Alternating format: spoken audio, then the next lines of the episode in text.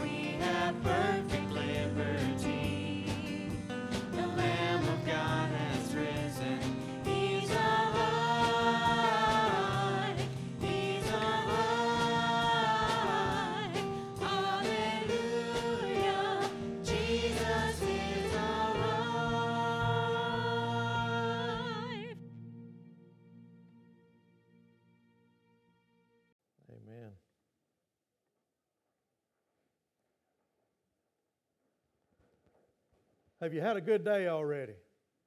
Amen. I have. It's a blessing to be in the house of the Lord, isn't it? Anytime we can gather together and come and worship our, our risen Lord and Savior, it's a wonderful day. It's a beautiful day indeed. Um, and so, as I said earlier, every day is Easter, not just uh, in the spring, but every day is Easter to believers because we worship a risen God. Amen. And praise God for that. Since uh, thinking back, as we continue on our series today, uh, Building a Strong Foundation, we've looked at Jesus and the Bible and several other topics. And, and today we're going to be on the resurrection. That's why we're, we're, we're making it, uh, what is this, Easter in October, I guess we could say.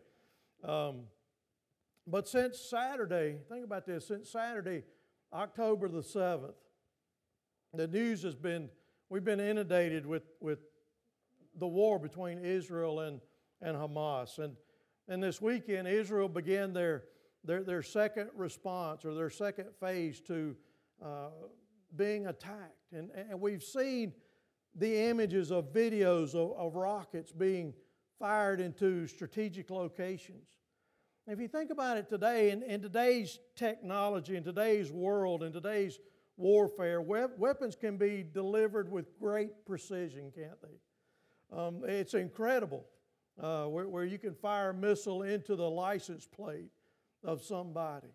Um, we, we, we often see the, the, the missiles striking their, the, the, the targets just in the right place, and when it hits in the right place, the entire building collapses, doesn't it? You see other times where it doesn't hit in a, in a, in a strategic place and it, it may knock it you know, blow it up some, but if it hits in just the right place, the entire facility comes down.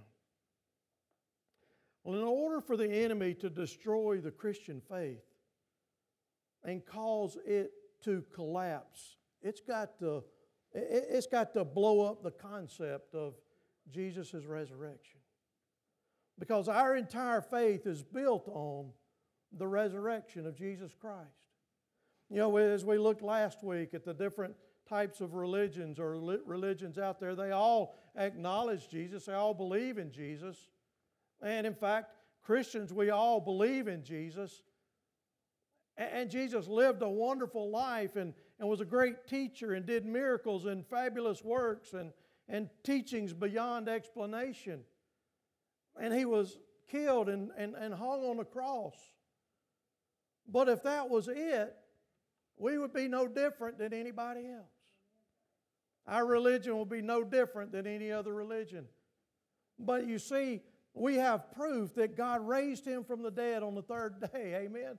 To make him the Son of God, to, to, to prove that he was the Son of God, that he, to prove that he can forgive sin, that he can offer us eternal life. Praise the Lord for that.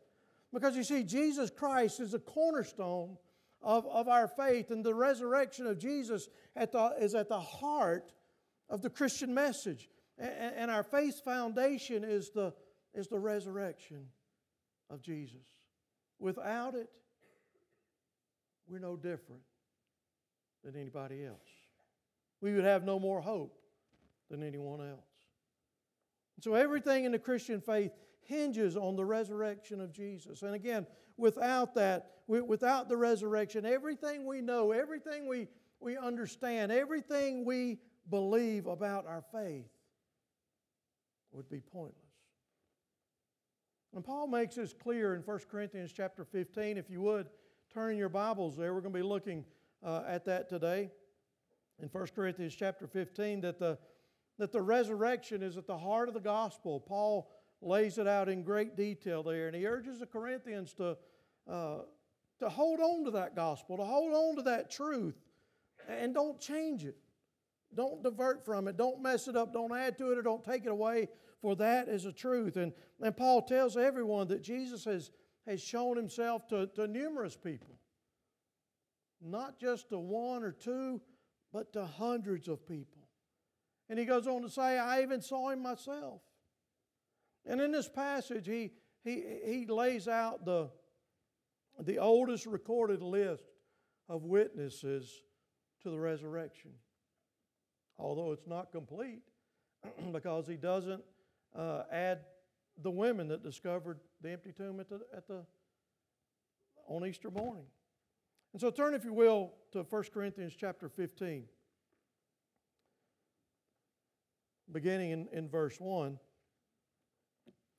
It says, Now, brothers and sisters, I want to remind you of the gospel I preached to you, which you received and on which you have taken your stand. Okay, so, so they've, they've accepted that.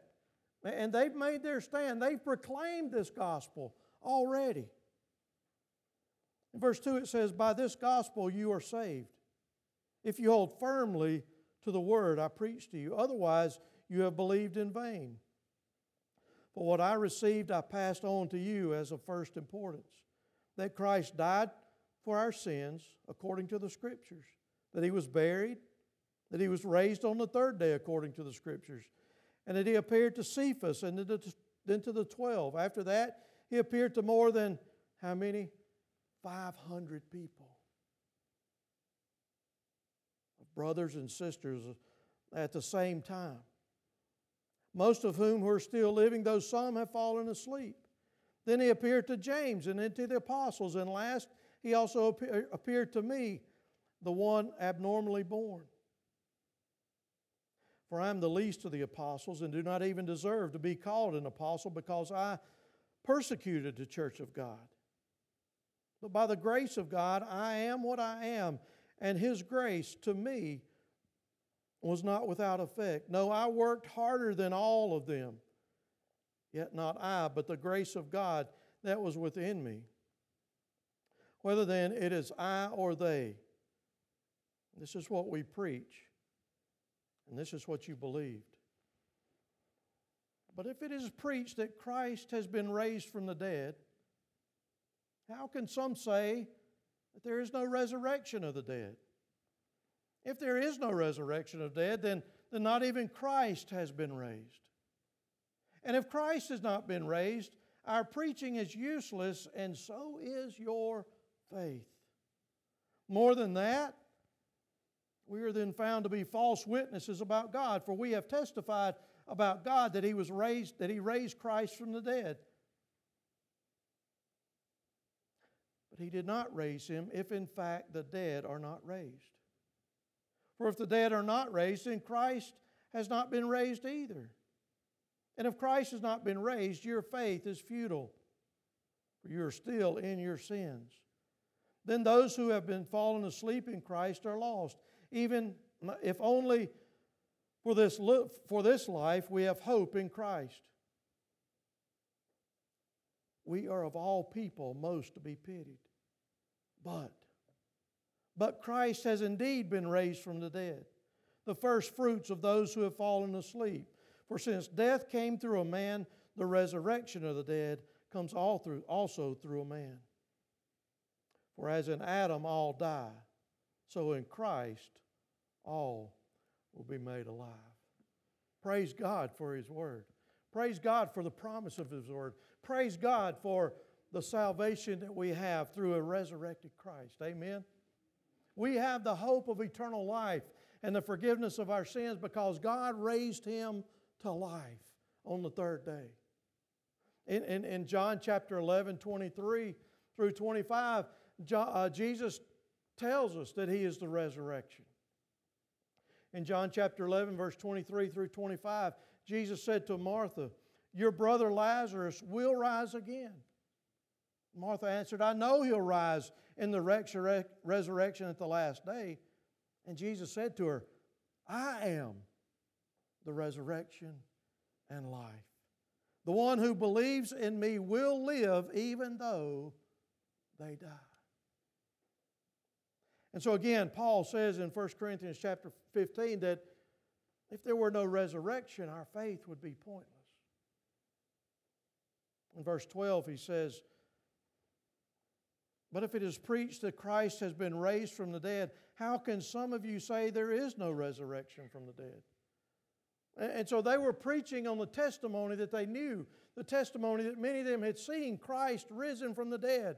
And so he says, How can some of you say there was no resurrection from the dead?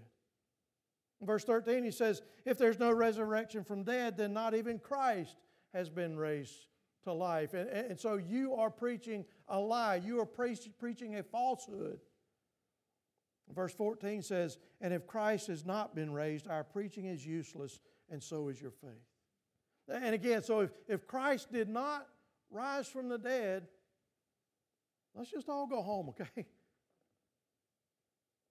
We're wasting our time. Think of all the time and effort we've wasted on church and the gospel and, and, and missions and ministry if God didn't rise from the dead. But because He did rise, because God did give Him life again, we worship Him, we serve Him. He is, our, he is our risen Lord and Savior, and because of that, we are here today to worship Him. Amen? And praise God for that. Uh, again, if Christ had not been raised, your faith is futile and you are still in your sins. We are here today because of the hope that we have in a risen Lord. And the opposite of that verse is also true. If Jesus is resurrected, if that is true, then, then, then as Christians, we know too that we'll rise again on the resurrection day. Amen? praise God for that. Because it is true, we have that great hope of a resurrected life. And because, because the resurrection is true, it should compel us to live life for Christ. It should compel us to, to live life with a conviction of the gospel, of His Word, of the teachings of His Word. Because it is, li- it is true, we should not live a flippant life taking things for granted, but living our life for the Lord under the conviction of His Word. Last week we saw how, how uh, a number of religions explained their doctrine and compared it to, to, to Jesus and where Jesus fit in into their doctrine versus Christianity, where Christianity believes that, that Jesus is fully God, 100% God, and 100% man. That Jesus was God's only Son, that Jesus is God's only Son, that He was crucified on the cross, and that He was raised to life on the third day, that He was alive in New Testament times, and that He is still alive today. Amen? Praise God for that truth. And because of Jesus' claim to be the, to be the Messiah, the, the, the, the, the, the Savior of the world, and, and to be God's Son, in that day, some people tried to discredit Jesus, just like they are today. They try to make excuses for Jesus or, or rationalize his stories away. The same was true on the days after his resurrection. From those claims came a number of cons- conspiracy theories surrounding his, his death and resurrection. But, but what evidence do we have for his resurrection? First and foremost, the empty tomb.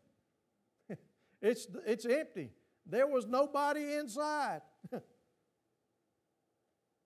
he got up and left. He's not there. But, but still, volumes of book have been, have been written about the, the empty tomb, both for the legitimacy of the resurrection and also the false theories that have been put, put forth. But there's virtually no argument that the tomb was not empty. Everybody will agree today through the evidence, both biblical and extra biblical resources or sources, that, that the tomb was empty to prove that, that he was not there. But the question then was, was why and how? And so the, the disciples, they were, they were out and about proclaiming the tomb was empty. They had a new hope, they had a new a, new direction in life, didn't they? But had the tomb not been empty, if the stone was still in place, the disciples would have been proven wrong. They would have been proven to be liars. But the tomb was empty. The stone was rolled away, and he wasn't there. And so, how did the how did the world and, and those against Jesus deal with that issue? That was a, it was a big deal back in the day. Well, they came up with a number of stories and, and reasons and explanations for it. Some of the theories put forth were, um, were one was that Jesus' enemies stole his body. But then you ask the question why would his enemies steal the body? That would only bolster the, the disciples' claims. That's why the soldiers were there to, to guard the tomb to make sure his body wasn't stolen. And so that theory kind of falls apart. Another theory is that, is that the Roman soldiers stole the body. But if you read the, the text, the Jewish leaders who were looking for an explanation, they never accused the soldiers of taking his body. You've, you, you've heard the old saying, that's my story and I'm sticking to it. In Matthew chapter 28, verse 12 through 15,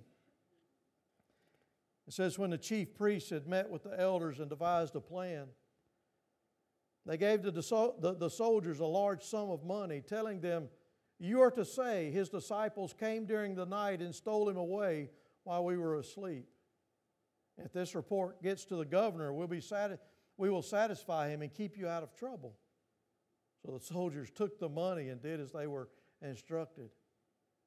And this story has been widely circulated among the Jews to this very day. You see, they had been bought with a story, and they that was their story, and they were they were living, they were keeping up with it. They, they weren't going to divert from it. Another theory was that the disciples had, had, had stolen his body, but, but really, how, how was that even possible? Again, the, they had a, an army of soldiers there to guard the tomb to make sure nothing happened to the body.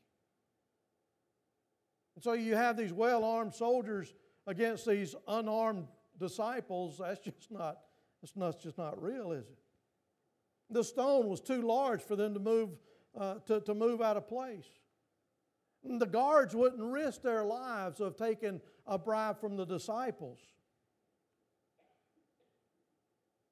And then, if the disciples had stolen the body, they would have faced severe beating, imprisonment, and even possibly death. And so, if Jesus was not alive, why would they risk their life to steal the body? Again, something that doesn't make sense at all. And so, what other evidence do we have that the resurrection was true and reliable and trustworthy? Well, Jesus was seen by, by his disciples. He was actually seen by, by hundreds of people other than his disciples. He was seen at, at different times by different people in different places. He was seen by groups and individuals. And they all had different testimonies about seeing him. And some have, have put forth the idea that, that, oh, they were hallucinating. The thing about hallucination is nobody hallucinates the same story. So that can't be true. And probably the greatest evidence that we have the resurrection is true is the changed lives of people from that day through today. Think about it. When, when, when Mary went to the tomb, she wasn't expecting to find it empty, was she? She had, she had taken all of her ingredients to go and she, she never expected find Jesus gone.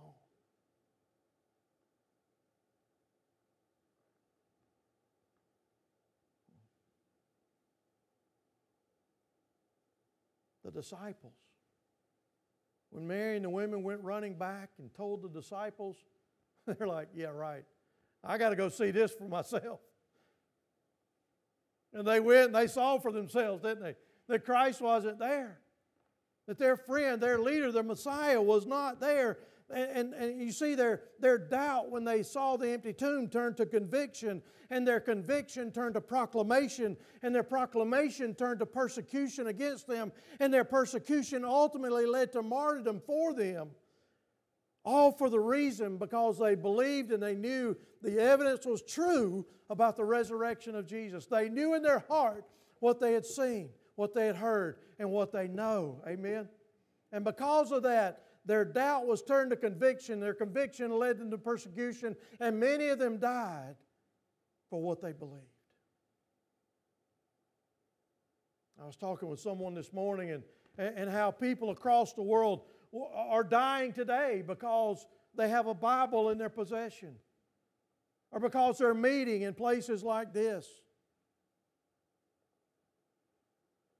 How strong is our faith? How strong will our faith be when it's truly tested to the limits? Are we willing? Do we believe as much and as deeply as the disciples did? to be willing to give our life for the gospel, for Jesus Christ.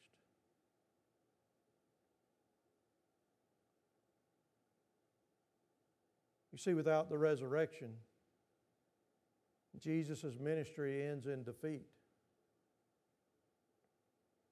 But everything changed if what they said is true in Matthew 28, verse 6. He is not here. He is risen from the dead just as He said. Those words make all the difference in all of eternity. He is not here. He is risen from the dead just as He said. He fulfilled His promise and He gives us hope. Amen. All in that one little sentence. He is not here. He is not here. He is risen from the dead just as He said.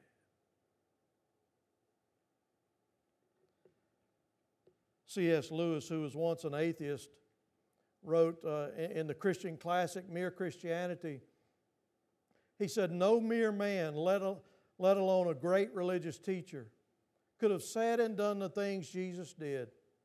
The only option, the only options are that Jesus is a liar, a lunatic, or the Lord of all. Lewis was convinced that Jesus is Lord of all. He continued, he would have been deceived or a deceiver. But his most amazing promise has come true. Well, listen to this. So, how can we not depend on and live by the rest of his promises? How can we not depend upon, how can we not live by the promises of His Word? When Paul makes this confession in, in Philippians chapter 3, verse 10, he says, I want to know Christ. Is that our deep desire? He says, I want to know Christ, yes, to know the power of his resurrection and participation in his suffering, becoming like him in his death, and so somehow attaining to the resurrection from the dead. Remember last week, no other religion claims their God died, their, that their God died or that their God was raised to life.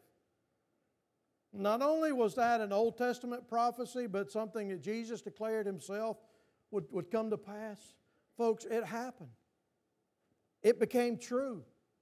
Those prophecies became fulfilled. And just as he said he's coming again, folks, he's coming again.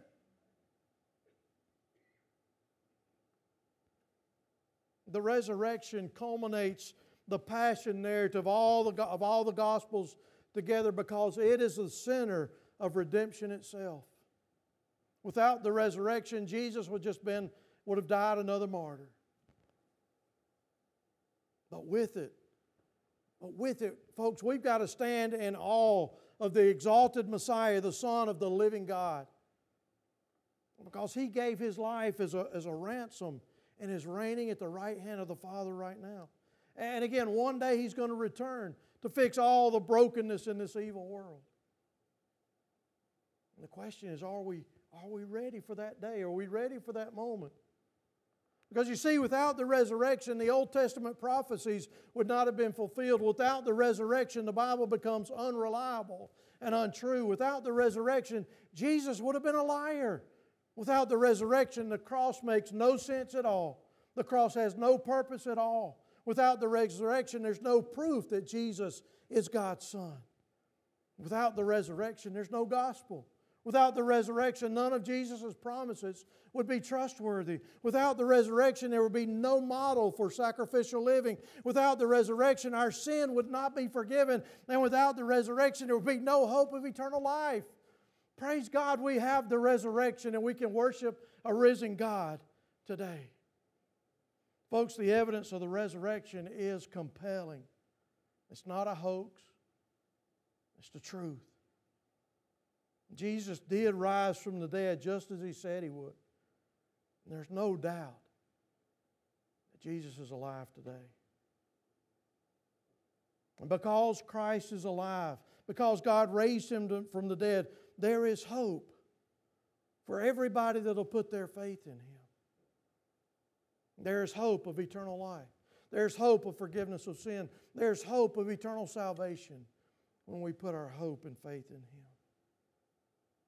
Paul writes in Romans chapter 8, verses 9 through 11, he says, You, however, are not in the realm of the flesh, but in the realm of the Spirit, if indeed the Spirit of God lives in you. And if anyone does not have the Spirit of Christ, they do not belong to Christ. But if Christ is in you, then even though your body is subject to death because of sin, the Spirit gives life because of righteousness. And here it is in verse 11. And if the spirit of him who raised Jesus from the dead is living in you, he who raised Christ from the dead will also give life to your mortal bodies because of his spirit who lives in you.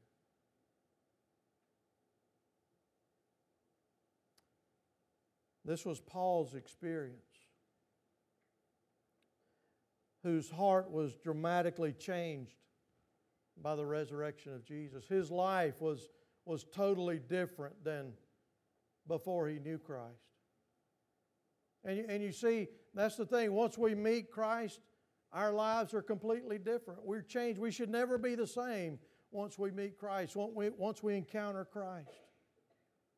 And we see this experience of people all around the world who have died to their sins and are now have Christ living in their life. They are different people. They give witness to a new life in Christ. Let me ask you this morning is your life different than when you met Christ? Are you living a different life than when you first met Christ? Has your life been changed by the Holy Spirit? Because of the resurrection, Jesus alone is worthy of our worship. And because the resurrection is true, because the promises of His words are true, then we should be compelled to live the life that He calls us to live each and every day. Because the resurrection is true, He lives and will forever live, will reign and forever, forever reign. The question is this morning is He reigning in your life and in your heart? Only you can choose that. And I pray this morning that you would surrender your heart to Him. Let's pray together. Father in heaven, we are so thankful that, that we can wake up every day as Easter morning, knowing that the resurrection is true, knowing that you are alive, knowing that you are sitting and reigning and ruling at the right hand of the Father. That because your word is truthful, you tell us that you're coming back. And Father, we pray today that we're ready. We pray, Father, that if we're not, that you would convict our hearts. God, today maybe we're living in a way that's not pleasing to you. Maybe we've, maybe we've gotten off of the Christian path and, and moved away from our relationship with you. God, today, today, God, may we move back to you. We know, God, that regardless of what we're going through, what we're facing, you stand ready to receive us back. To welcome us home. And so, Father, we pray and we thank you, Lord, for hearing our hearts today. For it's in Christ's name we pray. Amen. Thank you for the cross,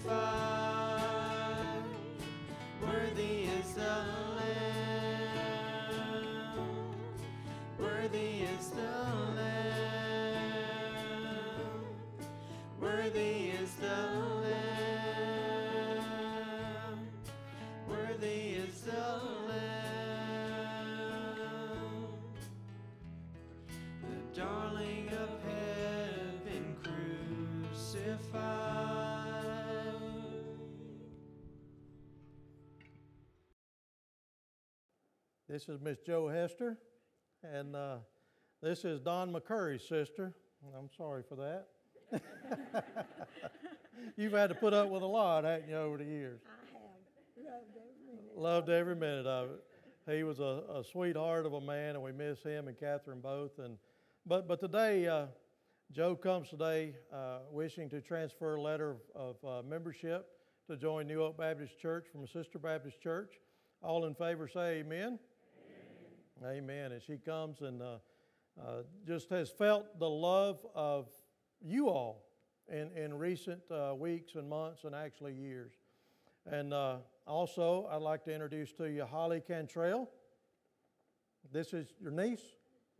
Granddaughter. Okay, granddaughter. Just one of them. Just one of them. And uh, Holly comes this morning as well, asking for membership at New Hope Baptist Church from Faith Baptist uh, Church down the road. So, all in favor of Holly, say amen. Amen. amen. And uh, Holly's been a, just a just a blessing to Joe. Uh, She really has. She's been trying to take care of her and, and watch over, and they have a special relationship. And um, we're just so blessed to have these two folks come today and, and be a part of New Hope. And so I'm going to ask uh, this is kind of not a good situation, is it? Because I hate business meetings, okay? I'm just to tell you right now, they don't need to be on Sunday morning. But we're going to have one in just a minute, okay? And after that, I'm going to ask Joe and Holly if y'all would to, to join me at the front door, okay? So that everybody can just offer them a hand of invitation, a hand of welcome to say, We're glad you're here. All right, and we are glad that you're here. And uh, we love y'all and looking forward to seeing how God's going to use you, okay? So if y'all want to have a seat right there, if y'all want to go back to your seat, that'll be fine as well.